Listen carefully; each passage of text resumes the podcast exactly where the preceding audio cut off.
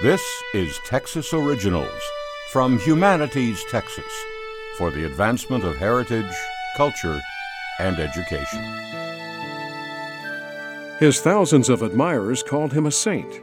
His adversaries, and there were many, called him the devil's apostle. But Waco publisher and journalist William Cowper Brann preferred to be known by the name of the weekly journal he published, The Iconoclast. As arrogant as he was brilliant, Brann was among the most famous journalists in America in the late 19th century. At its peak, the Iconoclast boasted a circulation of 100,000 readers. Raw, biting humor, and corrosive satire were its trademarks.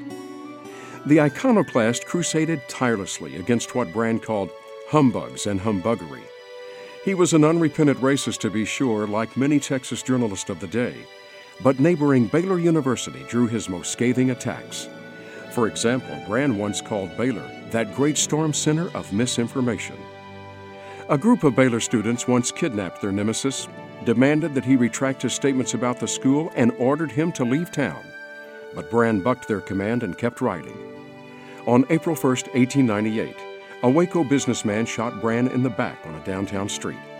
The injured editor drew his own revolver, whirled around, and gunned down his assailant.